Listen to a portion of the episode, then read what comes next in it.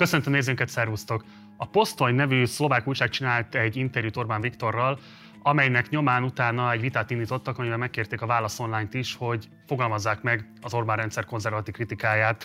Cikkükben úgy fogalmaztak, hogyan lehet konzervatív alapról bírálni az Orbán rendszert, arra egy válaszunk van, valójában csak is konzervatív alapról lehet bírálni. Tehát úgy, a saját vállalásait, saját elveit kérjük rajta számon. Erről fog szólni a mai beszélgetésünk.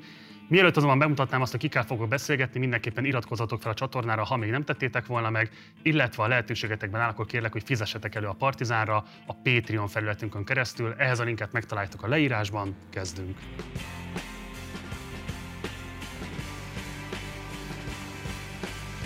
És akkor nagy szeretettel köszöntöm a stúdióban a vendégeinket, szervusztok, egyesével is mutatlak gyorsan benneteket. Tóth Csaba Tibor az azonnali munkatársa, szervusz. szervusz. Balog Gábor publicista, szervusz. szervusz illetve Bódis András, a Válasz Online munkatársa. Szervusz! Szervusz! Üdvözlöm a nézőket is. András, elsőként hozzád fordulok. Ugye volt már korábban egy új oldal konzervatív vita sorozat a Válasz Online-on, de ez mégiscsak egy valamilyen módon új fejezet volt, azt gondolom, a, a, a médiumotok történetében. Pontosan miért éreztétek szükségesnek azt, hogy egy ilyen felkérésre válaszoljatok, és hogy ennek nyomán fogalmazzátok meg konzervatív alapról kritikátokat az Orbán rendszerrel szemben? Hát a, a korábbi viták jellemzően külső szerzőknek ilyen eszmetörténeti ö, jellegű ö, cikkeiből állt. Ö, most jött ez a felkérés, ez a Posztoly nevű újság, ez kicsit hasonlít a válasz online egyébként konzervatívként határozza meg magát, és ugye Magyarországon pártfüggetlen médiumnak a miniszterelnök úr nem nagyon ad interjút mostanában, de külföldön néha talál ilyen médiumokat, és talán a legnagyobb hatású interjút az elmúlt időszakban ennek a Posztoly nevű online uh, szlovák magazinnak adta. Hosszú volt és uh, sokrétű. Mi a titkuk, azt elmondták neked? Tessék? Mi a titkuk? Tehát mivel tudták rávenni? Szerintem ez, tehát nincs egy ilyen nagy, ez ilyen adhok döntés, gondolom, hogy akkor á, V4, hm, ki, ki, ki keres? Posztoly, mi az? Jó, mehet. Tehát, hogy szerintem ennyi, nem, nem hiszem, hogy ez egy ilyen nagyon kitervelt stratégia volt, hogy akkor most melyik szlovák lapnak mikor, hogy igazából ennyi, hogy mondjam, a vagányság van a miniszterelnökben, ez olyan, mint amikor bemegy és 136 percen keresztül hirtelen tart egy kormányinfót, úgyhogy még lehet, hogy egy nappal előtte ő se tudta. Tehát, hogy ennyi azért van szerintem. És ez a Poszton nevű lap nyilván ö, élt a lehetőséggel, és ö, utána meg élni is próbáltak a termékükből, tehát újabb-újabb vitákat, meg volt szlovák miniszterelnököket, reagáltattak erre az interjúra, és ö, többek között ö, megkeresték a Válasz online is, hogy hát azt hallják, így a nyilván felvidéki magyaroktól, vagy az ottani értelmiségiektől, hogy, hogy érdemes esetleg a Válasz online megkérdezni. Utána mi aztán a cikkbe is leírtam, hogy valamennyire azért zavarba voltunk, mert, mert nyilván valaki tőlünk is ilyen nagy eszmetörténeti valamit vár, de ahhoz mi azért tényújságírás szeretünk művelni, mert azt hisszük, hogy a tényeknél kevesebb radikális dolog van, tehát hogy, hogy inkább ehhez, ehhez ragaszkodnánk, és hogy ö, sokat tanakodtuk a szerkesztőségben, hogy val- vajon tudunk-e olyan újságcikket írni, ami alapvetően tényalapú, és, és nem, nem valamilyen nagyon elméleti valami, és aztán végül is megszületett ez az anyag, ami, ami, amit én hát úgy olyan értemben konzervatív kritikaként vállalok, hogy valójában ö, szembesítő jellegű, tehát a, nem akar valami külső megmondó szerepből kinyilatkoztatni, hogy mi a konzervativizmus, hanem egyszerűen azt mondja, hogy nézzük meg, hogy mit mondott a Fidesz, mit vállalt, milyen típusú szerződést kötött a saját választóival, és ahhoz képest mi történik. Tehát ez a vita, vagy ez a cikk valójában tükör akar lenni a, a Fidesznek. Ezeket a tükröket szereti egyébként a legkevésbé szerintem a kormánypárt most. Sokkal jobban szereti, hogyha balliberális oldalról olyanakért kritizálják, ami neki nagyon jó, és abba bele tud állni, és ideológiai vitákat lehet végestelen végig folytatni. Lást, pedofil törvény és a bele helyezett aknák például. A nézőknek mondanám, hogy akit érdekel a cikk, és esetleg még nem olvasta volna, annak a leírásban belinkeltük, tehát el tudja olvasni, de még előtte nézze végig a műsort. Röviden kérlek, hogy foglald össze, hogy mik a legfontosabb állításaitok, néhányat fölvillantanék. Ugye írtok a cikkben arról, hogy a legfontosabb kritikátok 2010 előtt az volt az akkor regnáló rezsimmel szemben, hogy ugye átmentették a hatalmat a 89-95-i rendszerből, azt kvázi privatizálták, és ezzel hoztak létre egy olyan holdudvart és kvázi ellenhatalmat, ami a mindenkori kormányt igen nehéz helyzetbe hozta, és hogy gyakorlatilag 2010 után azt lehet látni, hogy az Orbánik ugyanezt folytatják, sőt, sokkal nagyobb fordulatszámra emelik, tehát bizonyos értelemben az új offshore a magántőke alap lett, ami korábban szintén kritikatárgy volt Orbánik részéről. Ezen túlmutatóan mik voltak a legfontosabb meglátásaitok? Mikben lehet kritizálni konzervatív alapállásból? Szerintem 2010-ben, aki a Fideszre szavazott, az úgy gondolta, hogy egy, egy olyan állam következik, amelyik szuverénebb, mint a korábbi, és a közösségi vagyon gyarapítóbb valami lesz. Így nagyon röviden összefoglalva. Szuverénebb gazdasági értelemben? Gazdasági értelemben alapvetően, igen. És ehhez képest itt az utóbbi egy-két év Magyarországon szerintem teljesen sokkoló. Tehát, hogy lehet magyarázni így vagy úgy, de valójában az a választás, ami most következik, egy kisebb Magyarországról fogunk szavazni, mint korábban, ugyanis csomó állami gazdasági funkciót kiszerveznek az államon belülről, ugye, ami, ami teljesen szokatlan. És ilyen értelemben picit még durvább is, mint a spontán privatizáció időszaka, mert akkor legalább valami kicsi ellenérték befolyt. Itt meg most ugye vagyonkezelő alapítványoknak, amiből A, eddig csak azt tudjuk, hogy eddig mennyi van, és eddig milyen funkciók vannak, de hogy még hány lesz, és mit raknak mögé, és milyen állami cégeket szerveznek még ki ilyen típusú alapítványokba, azt még nem tudjuk de ahogy mondjuk a koncesziós ágat nézzük, ott ugye jön a hulladékgazdálkodás, az autópálya kiszervezés, tehát hogy valójában nem tudom, hogy az az állam, amiről 2022-ben szavazni fogunk, az összemérhető lesz egyáltalán a 2018-as magyar állama. És ez szerintem elég agasztó, ilyet Orbán Viktor szavaival a komcsik szerettek volna csinálni, csak nekik rossz pillanatban nem sikerült már teljesen, de azért még így is elég mérgesek tudunk rájuk lenni. Egy gyors értelmező kérdés. Azt mondta, hogy az elmúlt egy-két évnek a fejleményei ezek. Hova teszed a cezurát ide? Tehát 2019-2018 környékére?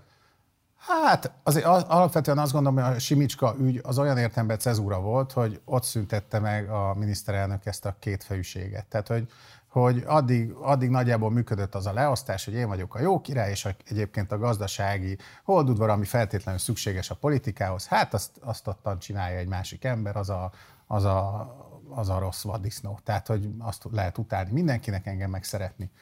És aztán ugye volt egy választási törvénymódosítás, ami elvileg a kampányfinanszírozás már nem tette szükségessé ilyen külső mert hogy az állam finanszírozza, van is ebből elég bajunk, lást kamupárta, és, és utána fordult át valami teljesen, tehát szerintem ott Orbán Viktor eljött, hogy ő akkor tud hatékonyan kormányozni, az ő felfogása szerint, hogyha egyszerre ő a legnagyobb magyar munkáltató, meg a leggazdagabb magyar, és a, hogy mondjam, a, a politikai felhatalmazását ilyen gazdasági erőbefolyássá is átnemesíti, és kifejezetten jó alany ehhez Mészáros Lőrinc, mert, mert valójában azt üzeni, hogy én bárkiből, bárkiből csinálok egy Csáni Sándornál gazdagabb embert 1,4 év alatt. Uh-huh. Tehát, hogy, hogy nem kell hozzá túl sok ész, nem kell hozzá ö, nyelveket beszélni, nem kell hozzá... A magyar sem feltétlenül? Magyar sem kell folyékonyan, nem kell hozzá feltétlenül gigantikus gazdasági képzettség, nem kell hozzá rutin, nem kell hozzá nemzetközi tapasztalat, nem kell hozzá versenytapasztalat, lényegben nem kell hozzá semmi, csak annyi, hogy rámutattam. És innentől kezdve ez ugye Orbán Viktor rendszere mindenestül, senki nem hiszi el ebből az országból, hogy Mészáros Lőrinc önálló gazdasági tényező lenne. Nyilván itt átvezzünk már máshova is, de azt gondolom, hogy ez az igazi cezúra, és onnantól kezdve, hogy most mi történik, ezek az alapítványi kiszervezések, koncesziós kiszervezések, stb., ez meg már a, a, az állam átalakítása, illetve az állam kiszervezése hát magánkezekbe, ideológiai szószokkal leöntve, de ez nyilván még beszélünk erről. Gábor, felteszem, hogy te is osztod Andrásnak azt a által leírt reménykedést, hogy 2010 után valami fajta a szuverenitást megerősítő és elsősorban a gazdasági szuverenitást megerősítő politika korszaka fog majd beköszönteni. Ha ez nem köszöntött be, hogy András mondja, szerinted mi az, ami elmaradt? Mi az, ami hiányzik ahhoz, hogy arról lehessen beszélni, hogy Orbánék megerősítették volna a nemzeti szuverenitást? Nekem kevésbé vérmes reményeim voltak 2010-ben. Az nyilvánvaló, hogy, hogy még ha fenntartásokkal is hittem el azt, amit a Fidesz állít magáról. Azt nem gondoltam, én sem, hogy ennek számos tekintetben a, a szöges ellentétét látjuk megvalósulni. Tehát ezt azért nem gondoltam volna. Hogy mi hiányzik hozzá, mi nem. Tehát igazából az a helyzet, hogy rögtön két tényezőt kell itt kiemelni. Az egyik az, ami szerintem 2010-től már látszott, az az, hogy a, a, magyar, a magyar gazdaság kitettségét a, a nemzetközi nagytőkének, mindenek előtt a német autóiparnak vagy nehéziparnak, azt nem, hogy lazítani szeretné, hanem még szorosabbra szeretné fűzni a Fidesz. Ezt magyarázták mindenféle praktikus szempontokkal, hogy válság volt, hogy munkahelyet kellett teremteni, stb. stb. Én úgy Ezek gondolom, hogy... Ré, csak részben. Ha én láttam volna azt, hogy emellett a magyar kis- és középvállalkozások, vagy a valódi nemzeti nagytőke megteremtése felé tesznek valamiféle lépést, bár én, én azért szkeptikus vagyok abban, hogy létezik-e olyan, hogy, hogy nemzeti nagy tőke, de ha létezik, akkor, akkor Most sem... Most ki kérlek, miért vagy szkeptikus ezzel kapcsolatban? Azért, mert azt gondolom, hogy a, a 21. században ö, már nagyon nehéz úgy igazán nagy-nagy tőkésnek lenni, hogy, hogy úgynevezett nemzeti szempontokat érvényesítsen benne valaki. Egyáltalán a piacgazdaság logikája azért az nem egy ideológikus logika, tehát azért ez a, ez a nemzeti nagytők, és ez, ez egy kicsit mindig fantom volt, ez még a két világháború között is az volt, annyi különbséggel, hogy az akkori nagytőkének azért számos tekintetben, akár a jótékonyságot nézem, akár a kultúra támogatását azért egy jóval egy, egy más színvonalat testesített meg, de a, a tőkének, és ezt én miután nem vagyok baloldali ember, én nem gondolom, hogy ez sátántól való dolog, de a tőkének alapvetően mégiscsak a haszonszerzés a fő funkciója, és nem az, hogy különböző csoport érdekeket kiszolgáljon. És a nemzet is egy csoport érdek, ami mondjuk nekem nagyon fontos, de nem várom el a, a nagy tőkétől, hogy kiszolgálja. Én ezt egy fordított mechanizmusként képzelem el, tehát a, a nemzet érdekének, a nemzet érdekeinek képviselete az az állam feladata. Az államnak kéne olyan gazdaságpolitikát csinálnia, amely, amely mondjuk például kis- és középvállalkozások ezreit és tízezreit termeli ki, amelyek versenyképesek. A középvállalkozások már egyébként akár regionális szinten nemzetközi versenyben is versenyképesek lehetnének, de én ezt 2010-től nem láttam. Nem azt láttam, amit a Fidesz egy ideig állított magáról, most már nem is állítja különösebben, hogy, hogy mi most egy ideig még a, a, a német, meg a, meg a nemzetközi nagytőkével havárkodni kell, mert válság van, mert, mert muszáj kedvezményeket adni, mert muszáj munkahelyeket teremteni, de majd szépen fölhúzzuk mellette a, a, a magyar kis és középvállalkozásokat. Ezt a retorikát, ha, ha emlékeztek, olyan 12-13 körül váltotta föl, akkor még Simicska Lajos kapcsán a nemzeti nagytőke retorikája, hogy ezzel a nemzetközi nagytőkével szemben ezt a nemzeti nagytőkét kell fölhúzni, de ez már Simicska Lajosnál sem, tulajdon, sem szólt valójában másról, mint a, a Fidesz gazdasági holdudvarának a, a megerősítéséről. Valóban, ahogy, ahogy említetted, akkor ez egy kétfejű rendszer volt, tehát nyilván Simicska Lajosnak a, az autonómiája összesen hasonlítható Mészáros Lőrincével, de a cél azért akkor is hasonló volt. Tehát én nem láttam hogy akár csak egy, egy millimétert is elmozdultak volna arról a 2010 előtti alapról, hogy Magyarországnak hézagmentesen kell illeszkednie a, a német nagytőkének a közép-európai hegemóniájába. Ez az egyik. A másik pedig az, hogy a, a Fidesz szerintem hát nem tudom, hogy tudatosan-e, de az biztos, hogy, hogy követetesen keveri az ország függetlenségének, meg a nemzeti szuverenitásnak a fogalmát. Ez a kettő nem teljesen fedi egymást. Egy ország függetlensége az azt, hogy egy, azt jelenti, hogy egy ország mennyire független nemzetközi gazdasági, meg politikai tényezőktől. A nemzet szuverenitása meg az, hogy a nemzet, mint közösség mennyire ura önmagának. Hogy mondjak egy jellemző példát, szerintem a Észak-Korea a világ egyik legfüggetlenebb országa. Ők a nemzetközi gazdasági és politikai tényezőktől nagyon kevéssé függnek, na de hát azért az észak-koreai nép szuverenitása az, az nyilván még viccnek is rossz. Tehát Magyarország... Mert likes it, de igen. Hát igen, de tehát Magyarországon én azt látom, hogy ennek a nemzetnek a szuverenitását, ezt én úgy éreztem, hogy 2010 előtt alapvetően az, az ország függetlenségéről alkotott szerintem torz kormányzati kép is veszélyeztet. Tehát valamikor összeér ez a kettő. Én most azt látom, hogy Orbánék azért szeretnének egy minél függetlenebb országot, hogy minél hatékonyabban elvonhassák a nemzet szuverenitását a saját szuverenitásuk irányába. Ez, ez szerintem egy borzasztóan veszélyes és, és káros folyamat, és, és aki nemzetben gondolkodik, hát ehhez szerintem nem tapsolhat. Csaba, hol kapcsolódik, a kapcsolódik egyáltalán a baloldal szuverenitás értelmezése ahhoz a konzervatív szuverenitás értelmezéshez, amiről most Gábor és András beszéltek? Hát valójában vannak kapcsolódási pontjai szerintem. Az a pont, amit Gábor most mondott, azt kicsit át, átértelmezve, igen, tehát hogy ha a többség tud dönteni a saját sorsának a fő kérdései felől, és kiszámítható jövőt kap, és erről mondjuk, tehát mindig tud politikai döntéseket hozni, az, az, az számít egy valódi népszuverenitásnak, és azzal is egyetértek, hogy ennek a kikezdés, ennek a lehetőségének az elvétele az, ami most folyik ezzel a, ezzel a sorozattal. Ugye a Válasz online-on voltak kivál, több kiváló cikk is arról, például lista is arról, hogy mi minden ö, kerülhet itt úgynevezett ö, magánfenntartásba, vagy ez a vagyonkezelőhöz. Amivel viszont kiegészíteném egy kicsit, az az, hogy ezt érdemes azért egy globális folyamatábrában nézni túl vagyunk a Covid járvány, nem tudom, hanyadik hullámán, vagy valamikor elkezd, elfelejtettem számolni, és hol hanyadik hullám, de hogy, hogy, hogy mindenhol azt látjuk, maga Joe Biden is kijelentette egyébként, aki egyben részben közreműködött, hogy a leggazdagabb 650 amerikai milliárdos. Ez alatt az egyetlen egy év alatt a körülbelül 3 billió dollárra futó vagyonához még egy billiót hozzácsapott egyetlen év alatt. Ugyanezt a folyamatot látjuk egyébként, ha mondjuk a Brexit utáni Nagy-Britanniában nézzük, ott már egy ötöde az állam vagyonának az a, az, az legfelső egy százaléknál van, 2021. januári adat.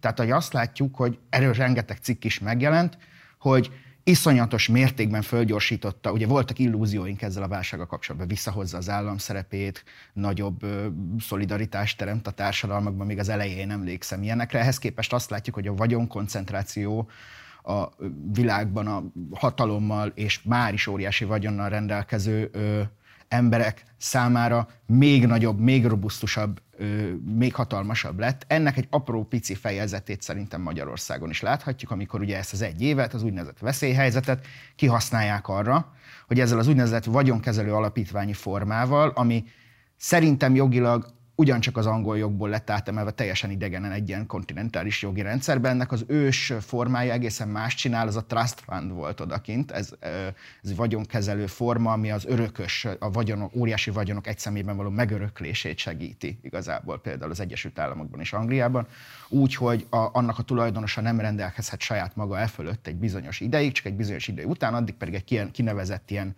bizottság vagy kuratórium kezeli az ő vagyonát, tehát hogy semmiben nem dönthet róla.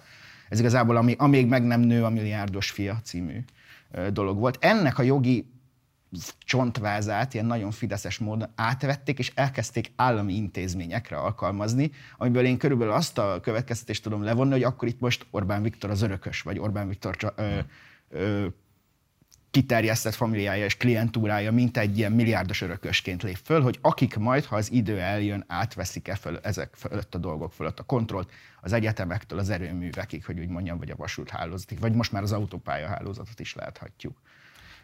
Szóval András a cikkében ugye ezt a fajta pervers privatizációs logikát kritizálta, amit szintén a Fidesz maga is kritizált az előző rezsimmel szemben. Ugyanakkor ez fölveti azt a kérdést, hogy mi szükség van az állami tulajdonra. Nevezetesen ugye a neres logika azon alapul, hogy a intézmények helyett a személyiségeknek van igazából ereje, tehát megbízható személyiségek kezébe kell áthelyezni azokat a közjavakat, itt az alapinfrastruktúrától kezdve a felsőoktatási intézményeken át, ugye pont a fej, tegnapi fejlemény, hogy már a közúthálózatot is ide sorolja majd a kormányzat, majd napon fognak szavazni róla. Tehát, hogy egész egyszerűen az a tapasztalata az elmúlt 30 évnek, hogy nem az intézmények befolyásolják azt, hogy milyen módon tud a közjó erősödni, hanem olyan személyiségek, akik megfelelő karizmával, elköteleződéssel és itt tovább rendelkeznek, ha rendelkeznek, legalábbis ez a logika mögött. Miért fals ez? Mi az, ahol szerintetek ez a logika kibicsaklik? Hát egyrészt ilyenre nem szavaztunk soha. Ez a legfontosabb. Tehát ilyen, ilyet a választási programba soha senki nem írt bele.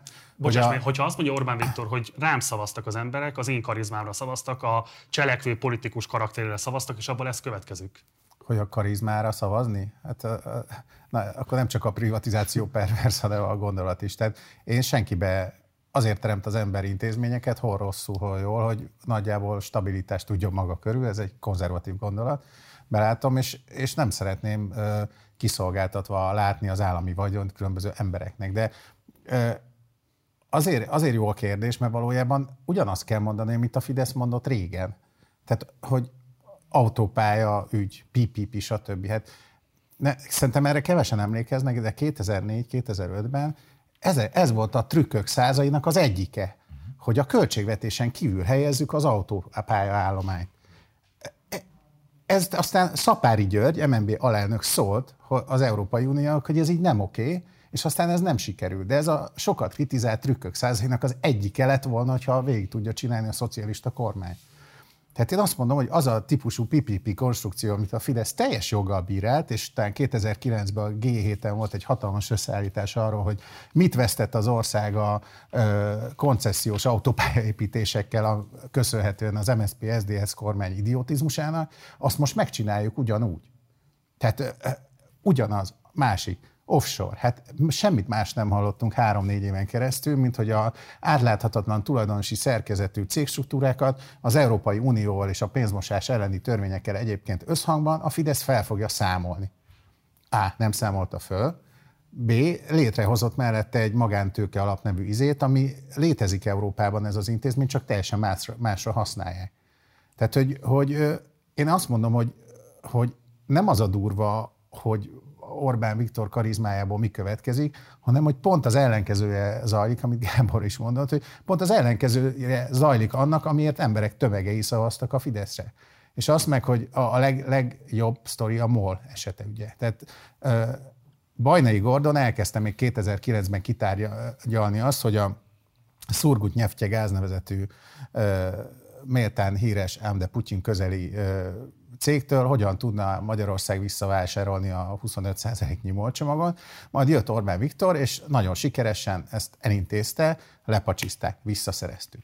500 milliárd forintért visszavásároltuk. Majd most odaadjuk ingyen egy vagyonkezelő alapítványnak, és erre mindig az a, a magyarázat, Gulyás Gergely mondta legutóbb talán a kormányinfo, hogy hát ha kell, a mindenkori magyar államnak visszavásárolhatja, elővásárlási joga van. Újra megint még egyszer mi.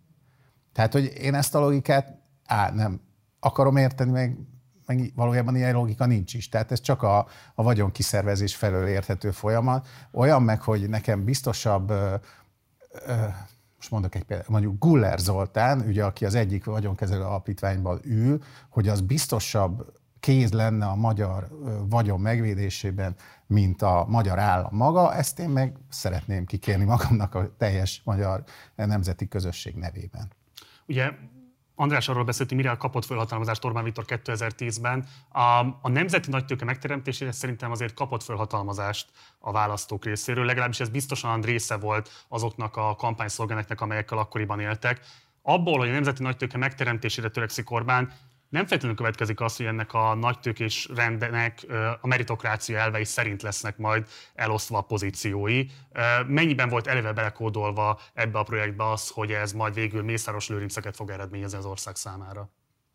Hát az igazság az azért, hogy Mészáros Lőrinc már Simicska Lajosba bele volt kódolva. Tehát azért ez, ez a rendszer ez innen működött az meg oda volt, abba volt belekódolva, hogy azért a, a Fidesz az mégiscsak néhány kollégiumi szobányi, ö, ö, ilyen, hogy mondjam, ilyen politikai safe space-t jelent, tehát ahol ők magukat biztonságban érzik. És amikor te arról beszélsz, vagy azt jeleníted meg neres véleményként, vagy neres álláspontként, hogy a, a, a személyiségek fontosabbak, mint az intézmények, akkor akkor ez egy tipikus példája annak, ezt tényleg szoktuk hallani tőlük, vagy ilyen utalások vannak, ilyen sugalmazások erre, de ez nagyon jó példa arra, amikor a, a, a Fidesz egy elméletileg ideológiai vagy társadalomelméleti szempontból vitatható állítást tesz, de valójában az egész mögött mégiscsak az a három-négy kollégiumi szoba, meg a hozzácsapódott ö, ö, holdudvar van. Tehát itt megint hozzá van igazítva az ideológia, a megmondás ahhoz a valósághoz, ami, ami most már 2010, minimum 2010 óta konstans, de szerintem már előtte is az volt, hogy, hogy a személyiségek nek az alkalmassága az valójában a személyiségek megbízhatóságáról szól. És amikor Ormán meritokráciáról gondolkodik, hogy az mit jelent? Hát azt, hogy érdemelvű alapon kell elosztani a pozíciókat és a vagyon. De mi az érdem? Hát ha az az érdem, hogy hűséges vagyok a vezetőhöz, és ráadásul a vezetőhöz való hűség az többé-kevésbé, és itt nem akarok igazságtalan lenni, mert nyíltan kimondva nincs, de többé-kevésbé azért azonosítva van a nemzethez való hűséggel, akkor nem bonyolult képlettel jutunk el oda, hogy Mészáros Lőrinc egyszerűen hazafi. Hát ha ő, ha ő lojális ahhoz, amit Orbán Viktor szeretne, Orbán Viktor pedig a nemzeti érdeket képviseli, akkor, akkor ez egy ilyen egyszerű képlet. Hát G. Fodor Gábor tulajdonképpen ezt mondta el ebben a stúdióban neked, amikor azt mondta, hogy a, hogy a, hogy a, a NER-nek a legfontosabb legitimációs tartaléka az az, hogy 2010 óta a nemzetért mennyi mindent tettek, és mennyi mindent tett Orbán Viktor, aki lényegében egy, egy önmagában álló szuverén. Tehát nem a nemzeti a szuverenitás, hanem Orbán Viktoré. Ugye annak idején volt ez a, ez a vicc, hogy a szocialista alkotmányban 89 előtt ugye benne volt, hogy Magyar, Magyar Népköztársaság minden hatalomban népé, amelyet a Magyar Szocialista Munkáspárton keresztül gyakorol, és akkor volt egy ilyen vicc erre, hogy a magyar dolgozó nép, vagy a dolgozó nép talán így volt, vagyis a magyar dolgozó nép itala a konyak, amelyet a Magyar Szocialista Munkáspárton keresztül fogyaszt el. Tehát gyakorlatilag én azt látom, hogy, hogy a, a, a nemzet, tehát a, a, a NER lényege a nemzeti érdek, amelyet Orbán Viktoron keresztül érvényesít, illetve Orbán Viktor érdeke a nemzet érdeke. És bocsánat, egyetlen szó kiegészítés, hogy hogy az egészben ez a személyek mennyivel hatékonyabbak, mint az intézmények. A, a határt nem látom. Tehát a, a következő, az MVM, a Magyar Villamosműveket is kiszervezzük, mert a személyek a szerencsejátékertét is kiszervezik. Tulajdonképpen a külügyi tárcát is milyen jól ki lehetne szervezni, mert Még tehát, nincs. hogy Tessék? Még nincs. Hát, lehet, hogy mire vége a műsornak. Nem tudhatjuk, mi történt az elmúlt 40 percben, igen. Én ezzel, ezzel nekem az a bajom, hogy az intézményi struktúra, én nem szeretem a bonyolult bürokratikus intézményeket úgy egyébként, de azért annyi garanciát ad, hogy valami módon mindenkinek, mindenkit egy kicsit lefékez. De én ezzel a logikával, hogy a személy jobb, mint a, az intézmény, ebből az következik, hogy mindenhova én kinevezek egy szemét, mert az jobb, ergo ne legyen választás, hanem térjünk át a királyságra, mert az úgy mégiscsak egy praktikusabb. De, de akkor ezt kell mondani. Nyilván erre nem szeretnék demokratikus feladalmazást adni ilyen gondolatnak senkinek, de valójában a, a mértéktelensége, meg a határtalansága a probléma. És hogy szerintem egy-egy esetben, mondjuk, ha, ha arról szólt volna az alapítványi kiszervezés, hogy a közgazdaság tudományi egyetemet összekötjük a legnagyobb magyar céggel, a Mollal, és azt mondjuk, hogy ez a két, kettő cég, vagy ez a kettő egység mostantól össze van tapasztva a szimbiózisba, és egymást tartják el, és egymásnak a, a szakemberállományt szerzi a MOL ebből a nagyon jó intézményből, és a MOL meg finanszírozza. Erre azt mondom, hogy egy ilyen eset nekem belefér, mert, mert a legnagyobb cég tartsa el a legnagyobb egyetemet, oké. Okay. Tehát ezt, ezt meg tudom.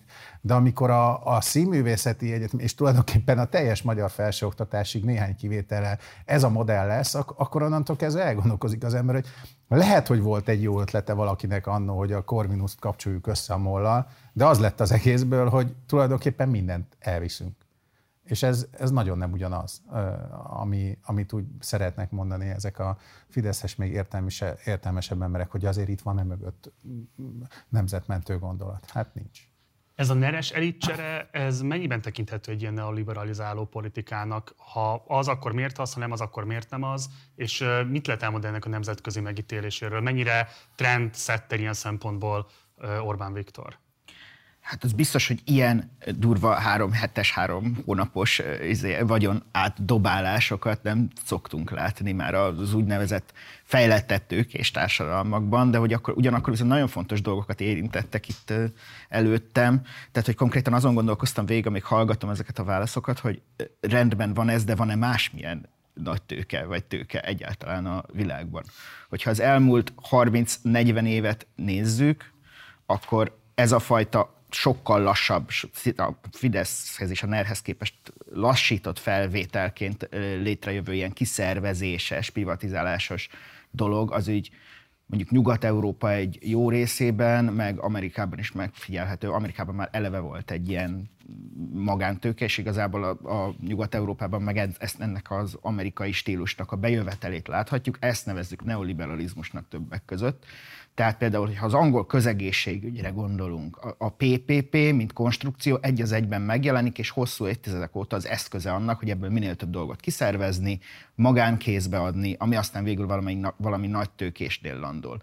És igazából ebben az egészben én azt látom, hogy furcsa ezt mondani, ugye, ugye hallgattam Orbán Krisztiánt is, ez is egyfajta ilyen felzár, tehát talán valójában valahogy az Orbáni rendszerben egy felzárkózás a, nagyon gyorsan kell behozni azokat a, azok, az, azokat a, tehát ezt a nemzeti nagytőke építést, ami, ami úgymond az elmúlt évtizedekben elmaradt, és ennyiből pedig, mivel ugye tudjuk, vagy legalábbis én azon a párton állok, aki azt mondja, hogy Orbán még mindig a, a, a tevékenysége alapján egy ilyen megrögzött tecserista, csak hogy gyorsított felvétel, vagy valahogy lóhalálában kellene ezt az egész társadalom megváltoztató, valójában társadalom szétverő tevékenységet véghez vinnie, ugyanis megjelent a horizontján, hogy valószínűleg nem tudja ugyanígy, ugyanebben a formában összetartani a politikai rendszerét, és mi lesz, hogyha a politikai rendszerrel valami baj történik. Ez nem azt jelenti, hogy pont most, vagy hogy pont jövőre, vagy nem tudom, de hogy így, így megjelent az esemény horizonton az, hogy esetleg valójában ténylegesen át kell menni egy ilyen privát nagytőkének, a jelöltjének, a szerepébe, hogyha esetleg ne talántán ellenzékbe kényszerülne, akkor meg lehessen folytani, el lehessen lehetetleníteni mindenféle alternatívát.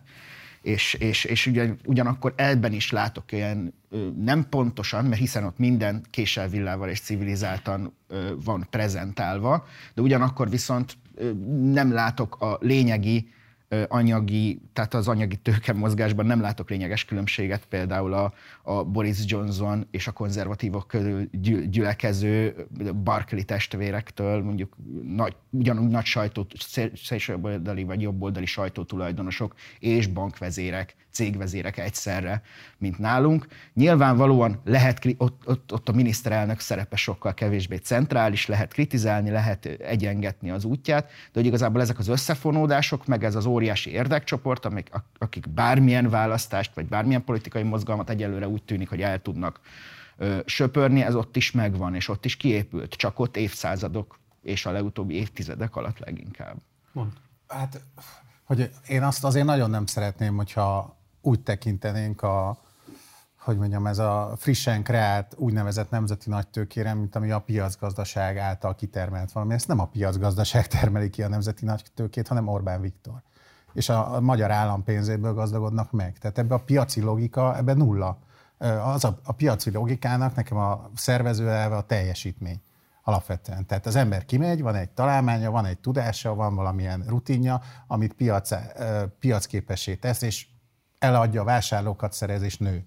Nagyjából ennyi a piaci logika. Itt a, a, a NER felső világának a kialakulásában a teljesítmény, mint szó, az teljesen ismeretlen, már piaci értelemben a teljesítmény. Itt kizárólag arról van szó, hogy a miniszterelnök rámutat, hogy ezt az iparágat te szervezed meg, itt van hozzá a pénz.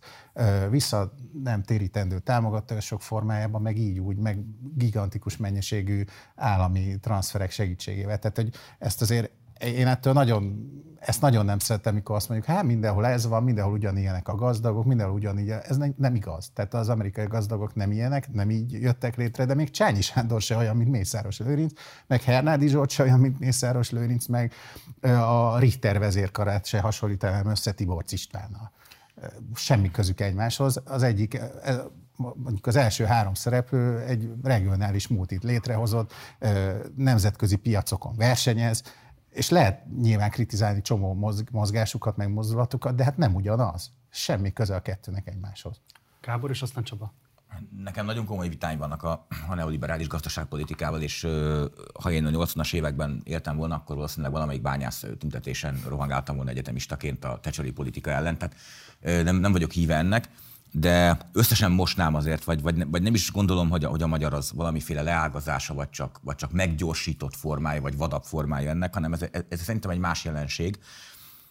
Mégpedig azért, mert amikor arról beszélünk, hogy van olyan politika, amely a gazdag, nagyon egyszerűen fogalmazok, a gazdagoknak kedvez, a nagytőkének kedvez, akkor ott olyan nagytőkéről beszélünk, amelyet nem az államhatalom hozott létre, hanem éppen ellenkezőleg a nagytőke akkor a hatalomra tesz befolyást, vagy akkor hatalomra tesz szert, hogy befolyást gyakorol az államhatalomra.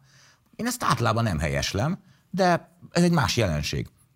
Arról is lehet vitatkozni, hogy helyesebbe az, amikor az állam annyira erős, hogy a magántőke dolgaiba bele tud szólni, hatást tud gyakorolni. Rájött is kérdéses, hogy most jó politikát követe ezzel, rossz politikát követe ezzel, nem mindegy, hogy az állam milyen hatást gyakorol, de itt az a baj, hogy nem ez a dihotómia van. Tehát Magyarországon az állam, hatalom és a nagy tőke az, az nem relációban van egymással, nem egy kapcsolatban van, hanem azonos. Tehát a kettő azonos. Tehát ez, ez nagyon nagy baj, Egy hogy, kör. hogy egy tulajdonosi kör. Tehát itt nem arról van szó, hogy túl erős a magyar állam, és, és ezért ö, hatást gyakorol a piacgazdaságra, vagy túl gyenge, és a piacgazdaság nagy szereplői hatást gyakorolnak az államra, hanem a kettő között egyenlőséggel van, és ez szerintem ö, az alapvetően általam is kritizált neoliberális gyakorlatnál lényegesen perverzebb és veszélyesebb dolog. Már csak azért is, mert, mert és itt, ha a szuverenitás kérdését szóba hozzuk, ha ez a rendszer falnak megy, ha ez a rendszer megszűnik, és az a hatalmas állami csap, amire itt rá van gyógyulva mindenki, amiből ezek a hatalmas vagyonok megvalós, megvalósultak, ezek ö, elzárulnak, akkor itt lesz rengeteg olyan versenyképes cég, irgalmatlan nemzeti vagyonnal a kezében, amik átjátszottak a, kezük, kezükre, nem fognak tudni érvényesülni, ki fogja megvenni ezeket? Mert, mert a magyar ö, ö, egyéb tőkét azt tönkretették, ellehetetlenítették, föl se építették részben. Az fog történni, hogy a külföldi nagytőke fogja ezeket fölvásárolni, amikor Orbánék fal, falnak mennek. Ki, ki fogja fölvásárolni? Nekik lesz pénzük. Ezek a szerencsétlen vizes nyolcas figurák nem fognak tudni versenyképesen boldogulni egy olyan piacgazdaságban, a vezér már nincs mögöttük. Én emiatt is aggódom. Csaba. Igen, tehát szerintem nincs túl nagy vitánk. Nyilván vannak a tőkén belül, tőkén belül olyan hierarchiák, mint például a Richter, ami tud egy nemzetközi multi szerepet játszani, és ugye a magyar nagy tőke nagyobb része, ami meg nem tud, hanem határon belül van, és ugye nyilván a Mészáros Birodalom egésze az ilyen, tehát hogy ez inkább egy politikai kiszolgáló szerepe van, de hogy ez egy folyamatábra. A neoliberalizmus nélkül nincs ez az államtőke össze olvadás, amit nálunk sokkal akadálytalanabbul meg lehet csinálni nyilván, mint máshol, ahol többféle érdekcsoport harcol egymással, de hogy igazából amikor a polgári demokrácia, mint intézményrendszer annyira kiüresedik, mint mondjuk Magyarországon a 2000-es évek végére, 2010-es évek közepére, akkor, akkor már egy olyan gyenge intézményrendszer, egy olyan gyenge államról beszélünk, hogy pontosan az történik, amit Gábor bemutatott, hogy, hogy, hogy igazából eltűnnek a politikai hatalom és a tőkés, tehát hogy a gazdasági nagy hatalom közötti ti határok, tehát nem lehet megmondani igazából azt, hogy ö, hogy hol kezdődik az egyik, hol ér véget a másik, de hogy ezzel kapcsolatban meg mindig az merül föl bennem, hogy jó, jó, jó, de igazából piacilag valójában, tehát biztos van jó néhány magyar ö, milliárdos, akik, vagy milliómos, akik a szabad piacról saját, csak és kizárólag saját tehetségük alapján teljesen alulról indulva érvényesültek, de hogy azért régen se és most se ez volt a főszabály. Valamilyen szinten mindig a politika, és szerintem ezzel kapcsolatban, Nyugat-Európával kapcsolatban is el kell engednünk néhány illúziót. A politikai kapcsolat, ö, tehát hogy úgy mondjam, egyfajta uralkodó osztályban való tagság, örökölt tagság, vagy politikai kapcsolatok alapján szerzett tagság, az mindig ö, fontos volt. És ezzel nem azt akarom mondani, mert úgy látom, hogy ettől tartunk, hogy kimondjuk, hogy hát de amit Orbán csinál, azt mindenki megcsinálja. Épp ez az. Mi, mi érzékeljük saját magunkon, hogy mik azok a katasztrofális folyamatok, amik, amik, hogy úgy mondjam, most a nyugati világban, vagy akár részben talán az egész világon is elindultak, hogy mondjam, a tőke koncentráció folyamata, és ennek nem azt a következtést kell levonni, hogy hát akkor rendben van, hiszen máshol is ez történik, hanem pont azt, hogy amit mi úgy érzékelünk, hogy az Orbánizmus egyre folytogatóbb ö, ö, ö, elnyomása, az valójában változatos formákban mindenhol máshol is ugyanúgy ö, ö, történik, és minden egyes társadalomban, vagy minden egyes országban az az egésznek a kulcsa, hogy egyszerűen a számszerű fölény alapján ö, mozgalmakkal, utcai mozgalommal, politikai mozgalmakkal kell ezt megállítani. Látunk arra példát, egyébként ezek nem utópiák, látunk példát arra, mint például a skandináv országok, ahol korlátozni tudják ezeket valamennyire még ezeket a nagy tőkéseket. Hát nem, ez se, töké, ez se olyan tökéletes már, mint mondjuk jó néhány éve, és tudjuk, hogy kirekesztés is van ezekben a rendszerekben, de hogy, de hogy, de hogy tényleg ott azért arról lehet beszélni, hogy még mindig le kell ülni a tőkésnek a munkaképviselőivel, ami hogy egyébként régen, amikor a középosztály kialakult még a 20. század közepén, mindig le kellett ülni a munkaképviselőivel egyébként mindenhol, és kellett adni valamit, és addig működött tulajdonképpen a demokrácia is, amire annyira fölnézünk. Ausztria így épült föl, ami utána a 80-as évek végére ugye a nyugatnak a szimbóluma lett a szemünkben, hogy mindenki Ausztriát ö, kezdte legalábbis a politikai életben emlegetni, hogy oda kell fölzárkóznunk. Hogyha viszont észreveszik, hogy ezek, ezek az államok komoly, kemény küzdelmekkel, a tőkétől kifacsart különböző koncesziók alapján épültek olyanná, amilyenné, hogy az osztrák átlagpolgárnak a relatív nagyobb jóléte, az, az, az, az, mögött egy ilyen évszázados vagy generációs küzdelem áll, akkor egészen máshogy tudunk hozzáállni ehhez a rendszerhez is, és látjuk, hogy vannak már arra gyakorlatok, hogy hogyan lehet ezeket esetleg korlátozni, vagy megállítani, vagy ezekkel szembeszállni. Tehát nekem ennyi volt csak a célom azzal, hogy ezt kicsit kifejtettem.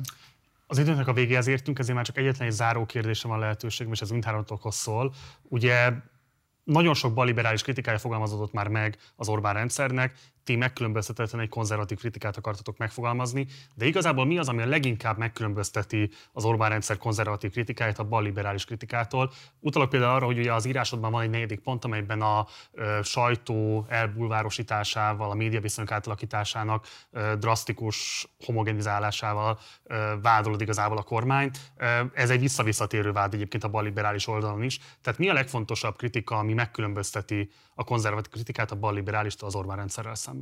Én nem független gondolkodóként, hanem újságíróként közelítek ehhez, és az elején is azt mondtam, hogy azt különbözteti meg, hogy én azzal szembesítem Orbán Viktort, amit ő mondott, nem valamilyen távoli elméleti dologból közelítek. Tehát, hogy ez egy sokkal gyakorlatilasabb kritika, és úgy gondolom, hogy egy zöld politikust is zöld alapról lehet legjobban bírálni, meg egy liberálist is liberális alapról, hogyha nem azt csinálja, amit egyébként ígért. Tehát én a, a kulcs az, hogy szerződésnek tekintem a választási ígéreteket, a politikusi megmondásokat. És ha valaki ezt a szerződést egyoldalúan felrúgja Viszmajor nélkül egyébként, akkor, akkor abban nagyon nagy baj lesz, és nagyon nehéz társadalmi folyamatok indulnak el. Tehát nem valami konzervatív, megmondó orákulumként tekintek erre az egésznek, egyszerűen azt mondom, hogy nem erről volt szó, fiúk. És ahhoz mit szólsz, hogyha az a válasz erre a NER részéről, hogy 2014-ben és 2018-ban is ö, választói többség állt a mögé, hogy ez a politika igazolást nyerjen? Szerintem mind a kettő esetben, esetben még teljesen más volt a helyzet. Tehát az például én konzervatív emberként, hogy a, a búvár sajtó jelentős részét a, a Fidesz és környéke birtokolja és gyártja le a, tehát a, a az én szememben az üzemi fake news, miközben Orbán Viktor szeret fake newsozni, de valójában ők gyártják Ómolnár Miklós vezényletével. Reggeltől estig gigantikus mennyiségű ember arra azt azért foglalkoztatják, hogy a különböző sztárplegykák közé becsempészék a politikai izét. Ez nekem a politikai beszédnek az elaljasítása, és ezt nem a bal oldal csinálja, hanem a jobb oldal csinálja, és ettől én nagyon szomorú vagyok. Isten nyugosztalja Szalai Anna Máriát, aki anno teljesen más dolgokat mondott még arról, hogy hogyan kéne szerint a médiának kinézni. Köszönöm, Gábor. Van egy közös pontja a, a baloldali vagy baloldali liberális kritikának meg nyilván jobb oldalinak, vagy a konzervatívnak, ez egyszerűen az, ami van. Tehát egy csomó minden nem tetszik, akár morális, akár, akár szakmai szempontból, és nyilván van egy csomó találkozási pont. Ami a fő különbség, az szerintem az, hogy én, hogy én azt látom, hogy a, ezt azt hiszem egy-két héttel ezelőtt meg is írtam, hogy a baloldali liberális közvélemény és politika sokszor azt, azt kéri számon Orbántól, hogy, hogy nem baloldali liberális miniszterelnök és vezető. Ami az ő részükről tökéletesen legitim, ők a választótól erre kaptak felhatalmazást, illetve aki a közvélemény részese újságíróként vagy, vagy, vagy publicistaként, és neki az a világnézete, akkor azt nyugodtan számon kérheti a hatalmon, csak erre a hatalom simán mondhatja azt, hogy én soha nem állítottam magamról, hogy ilyen politikát fogok csinálni. Tehát ebből a szempontból igazából csak ahhoz tudok fölzárkózni, amit te mondtál, hogy, hogy, hogy azt kérni számon, amit magukról állítanak. Nem csak amit ígértek, hanem amit a mai napig állítanak magukról. És számos esetben, és itt a legutóbb éppen a Fudán volt ordító példa, de hát számos más példa is van, számos olyan példa, amit egyébként szerintem a baloldali liberális politika és közvélemény jóval ritkábban hány torgat fel a kormánynak. Itt gondolok például a, a német nagytőkének való elkötelezettségről. Utóbbi időben már inkább beszédtéma, de hosszú éveken keresztül nem nagyon volt. Egy csomó olyan dolog, amit magukról állítanak, és nem igaz.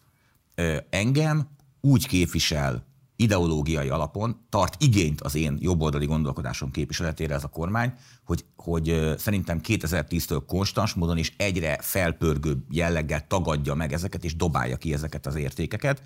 Én nekem ez az a, az a viszonyom, amit a, a Quo Vadis című regényben mond a császár bizalmasa, aki azt mondja, hogy arra kérlek Néró, hogy utolsó kívánság, mert öngyilkos, akkor tolba mondja utolsó kívánságát, és azt mondja, hogy gyújts fel Rómát, légy zsarnok, csinálj bármit, de kérlek, a költészetet ne szennyezd be bűzös rothadásoddal. Na most, ha, ha ennek az embernek a költészet volt nagyon fontos, nekem meg a konzervatív értékrend. Tehát nekem, én, én, ha valami idegesít engem, az az, hogy ez a rendszer, idézve itt a Kvóvadiszt, bűzös rothadásával beszennyezi azt is, ami nekem nagyon fontos. Csaba.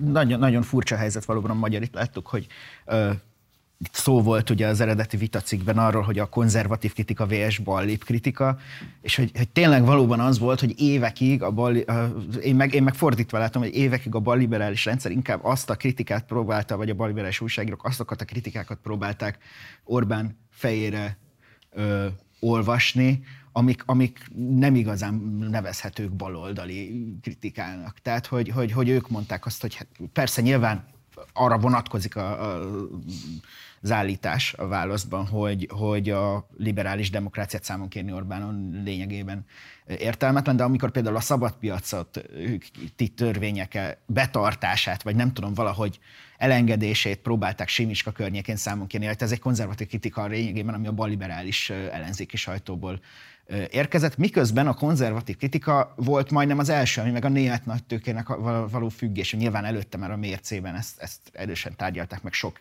más kisebb helyen is, de hogy a konzervatív kritika, mint hogyha hamarabb vette volna fel a, a, a nyugati nagytőkétől való függés témáját, ami meg egy baloldali kritika lenne máshol. Tehát, hogy valóban ö, azt látom, hogy ö, ha talán érvényesebb az Orbán elleni jobboldali kritika, az éppen azért van, mert konkrét, nagyon földhöz ragad gazdasági kérdésekbe is, és, és sokkal inkább belemegy, és nem ragad le sokszor ezeknél a kultúrharcos dolgoknál, amiknél az Orbán szeretné, hogy leragadjon. Tehát ebből a szempontból biztos, hogy fontos szerepe van ennek a magyar közéletben, és egyre fontosabb a közbeszédben.